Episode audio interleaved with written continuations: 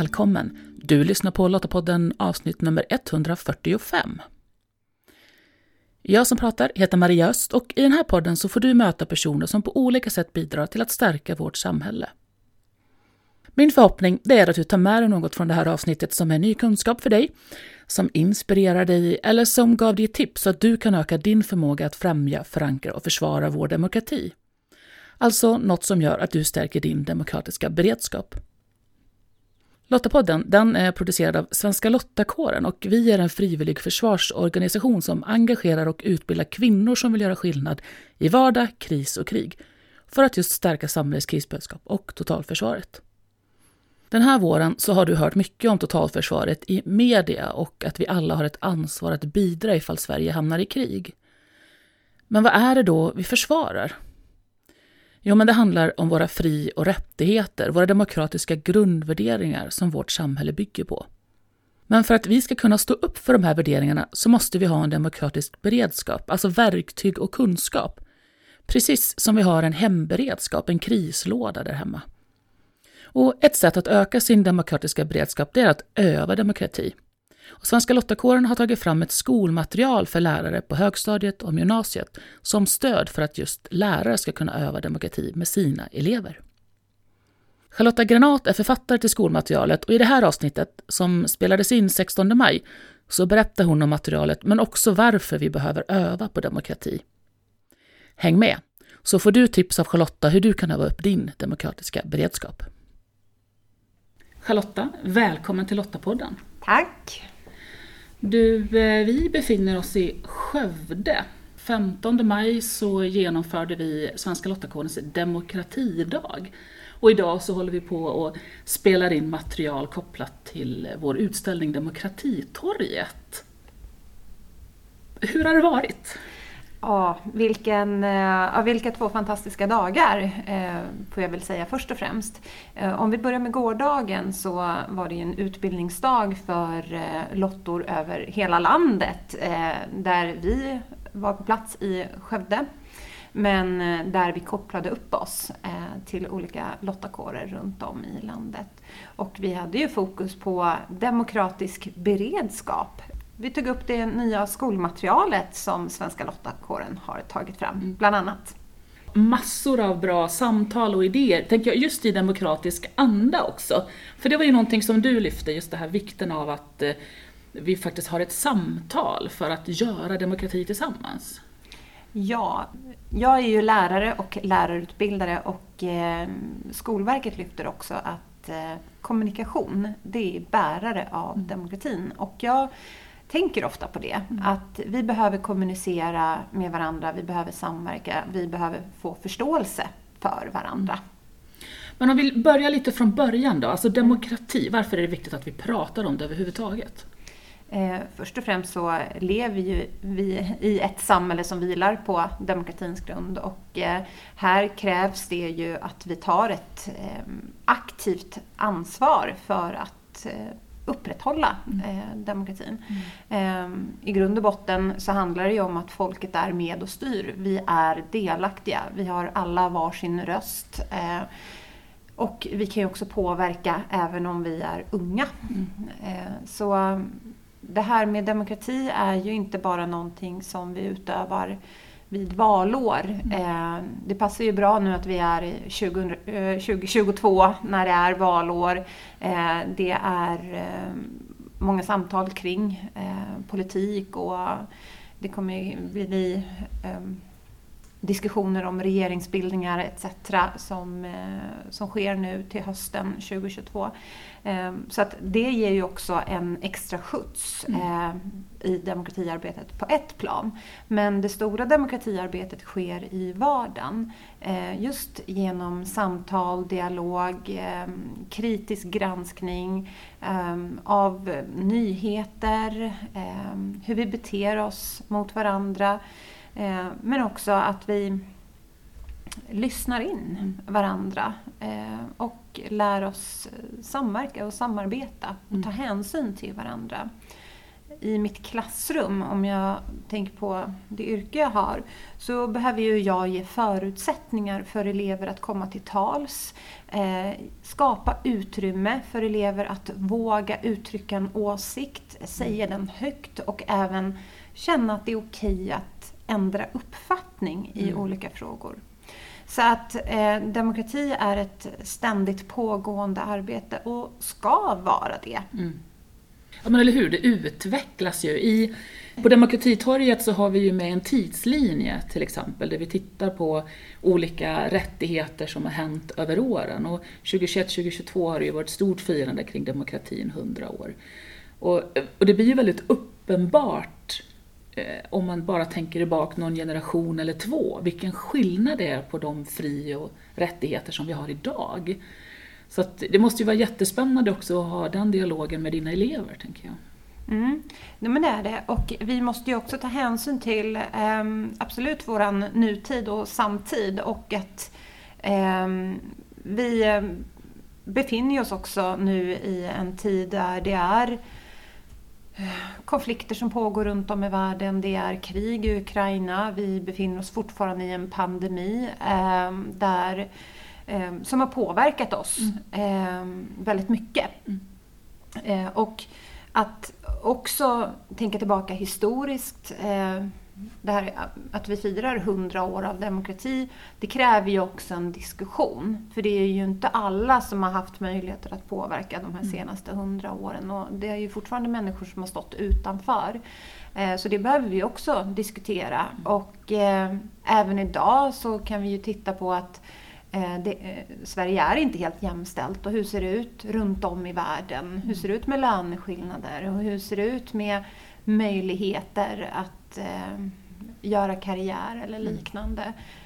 Vi ser att om vi tittar på valet, i skolor genomför vi ju något som heter skolval. Det är precis likadant som det riktiga stora valet, men det är Myndigheten för ungdoms- och civilsamhällesfrågor, MUCF, har fått i uppdrag av regeringen att förbereda skolor inför valet. Och där ser vi att gymnasieskolans yrkesprogram, elever som går där inte deltar i skolval. Vi ser också att särskoleelever inte deltar. Så att här ser vi också olika utmaningar. Vilka är det som deltar och vilka får förutsättningar att delta? Och här behöver jag som lärare, som medmänniska, som samhällsmedborgare också öppna dörrar och vägar för delaktighet. Och låta mina elever eller unga och andra få möjlighet att ta plats i samhället. Vi pratar ju mycket det här rätten att delta, men det är ju också en skyldighet att ta ansvar i en demokrati. I Sverige har vi ju ingen lag att vi måste gå och rösta, men vi har skyldighet att ändå ta ansvar för hur samhället ser ut. Och jag har ett ansvar i att bidra till ett bättre samhälle. Och Svenska Lottakåren är ju en frivillig försvarsorganisation, och som det så har vi ju uppdrag då tillsammans med de 17 andra organisationerna att just stärka försvarsviljan och folkförankra totalförsvaret.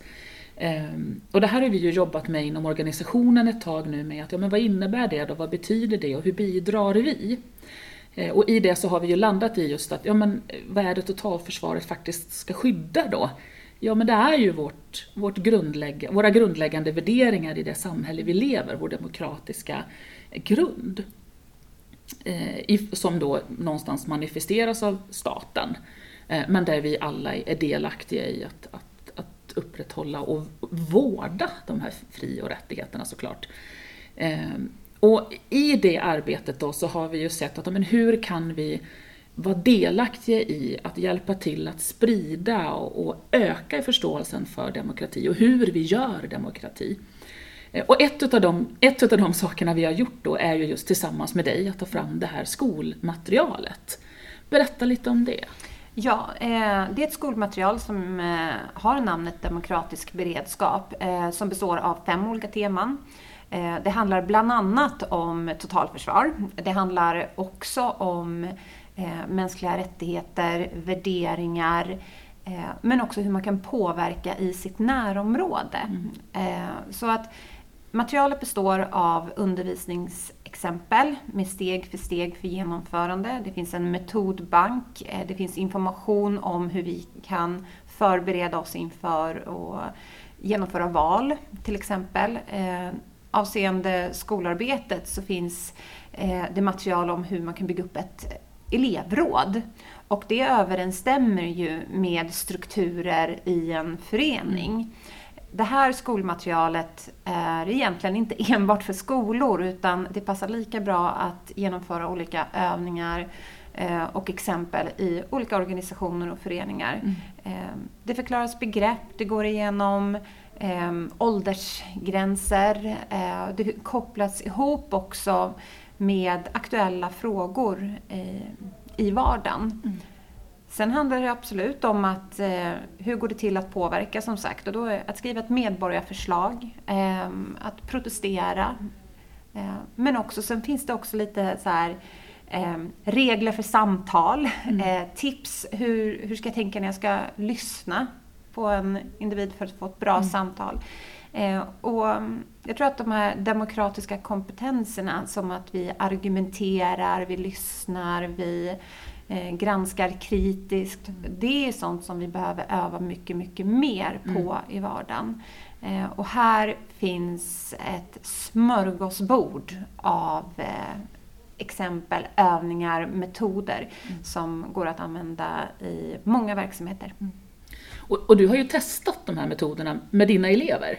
Ja, absolut. Dels, och det här har jag testat under många, många år innan också. När jag fick förfrågan då från Svenska Lottakåren att ta fram ett utbildningsmaterial med tema då, demokratisk beredskap, så hade jag naturligtvis en bank att plocka av, men jag har testat under arbetets gång. Dels med mina gymnasieelever, men också med mina lärarstudenter. För de ska ju också bli lärare och lära ut. Så då stämde jag av med mina studenter. Är instruktionerna tydliga? Vi testar att genomföra. Är det något jag behöver lägga till eller ta bort? Och det var ett väldigt spännande arbete. Sen har jag haft då dialog med Svenska Lottakåren också. Så att det ska överensstämma med de värden och så som Svenska Lottakåren står för. Och det är ju värden som överensstämmer med skolans demokratiuppdrag. Jag tänker det viktiga budskapet någonstans är ju lite det här. Vi behöver träna på att göra demokrati, och vi behöver göra det tillsammans. Det är vi kollektivt tillsammans som utgör samhället. Och någonstans också, jag tycker det är det som, om jag kommer tillbaka till tidslinjen, så just det här att vi är ju inte färdiga med demokratin på något sätt. Den måste ju fortsätta utvecklas. Och det känns lite skönt, tycker jag också, att här, jag kan fortfarande vara med, påverka och verkligen göra min röst hörd. Och jag vill verkligen uppmana alla som lyssnar att verkligen göra det. Att inte ta avstånd, utan hitta sätt att vara med. Och ett sätt skulle ju kunna, till exempel kunna vara att faktiskt engagera sig i en förening. Ja, absolut. Och att vi alla har olika delar och roller i en demokrati. Liten som stor. De små stegen är otroligt viktiga. Så ta samtalet, sprid inte desinformation, fråga var har du fått den här informationen ifrån, dela inte vidare uppgifter eller nyheter som inte är bekräftade. Det är sådana här saker som vi alla behöver tänka på i vardagen. Nej, men i en demokrati så har vi ett ansvar för våra medmänniskor, och att vi behöver varandra. Det är en viktig utgångspunkt. Men jag tänker att skolmaterialet, där finns stora användningsområden, och jag hoppas verkligen att det kommer många till del. Jag upplever att vi ofta pratar om våra rättigheter i samhället, men sällan om våra skyldigheter. Demokrati är ju inte något statiskt, utan finns därför att vi tillsammans kommit överens om spelreglerna. Och vi har en skyldighet att vara aktiva samhällsmedborgare för att upprätthålla demokratin. Jag brukar fundera på vad alternativet skulle vara, och jag vill verkligen inte leva i ett samhälle där jag inte har rätt att ha en egen åsikt, att inte kunna demonstrera, där jag inte får delta i vilken förening jag vill eller älska vem jag vill eller tro på vad jag vill. Men demokratin är inte starkare än vi tillsammans gör den, och samtalet oss emellan är urviktigt, för vi gör demokrati tillsammans och då ska vi också utforska varandras synvinklar. Det stora demokratiarbetet sker i vardagen, säger Charlotta, och för mig innebär det att jag följer med i vad som sker i samhället. Jag samtalar med andra om det som händer och utforskar vad jag själv tycker om det. Så demokrati gör vi inte enbart vart fjärde år när vi går och röstar. Alltså det är viktigt att göra det med. Men det är samtalen däremellan som skapar och upprätthåller vår demokrati. Lästips relaterat till det vi samtalat om i det här avsnittet, det hittar du på lottapodden.se. Nästa avsnitt av Lottapodden, det kan du lyssna på om 2 veckor den 9 juni. Så om du inte redan gör det, prenumerera på Lottapodden så du får nästa avsnitt i din poddspelare direkt när det släpps. Du hittar podden bland annat i Apple Podcast, Podbean eller på Spotify. Och om du gillar Lottapodden, berätta gärna för andra om den och lämna gärna en recension på Apple Podcast så hjälper du fler att hitta till podden. Och tack för att du lyssnar. Hej så länge!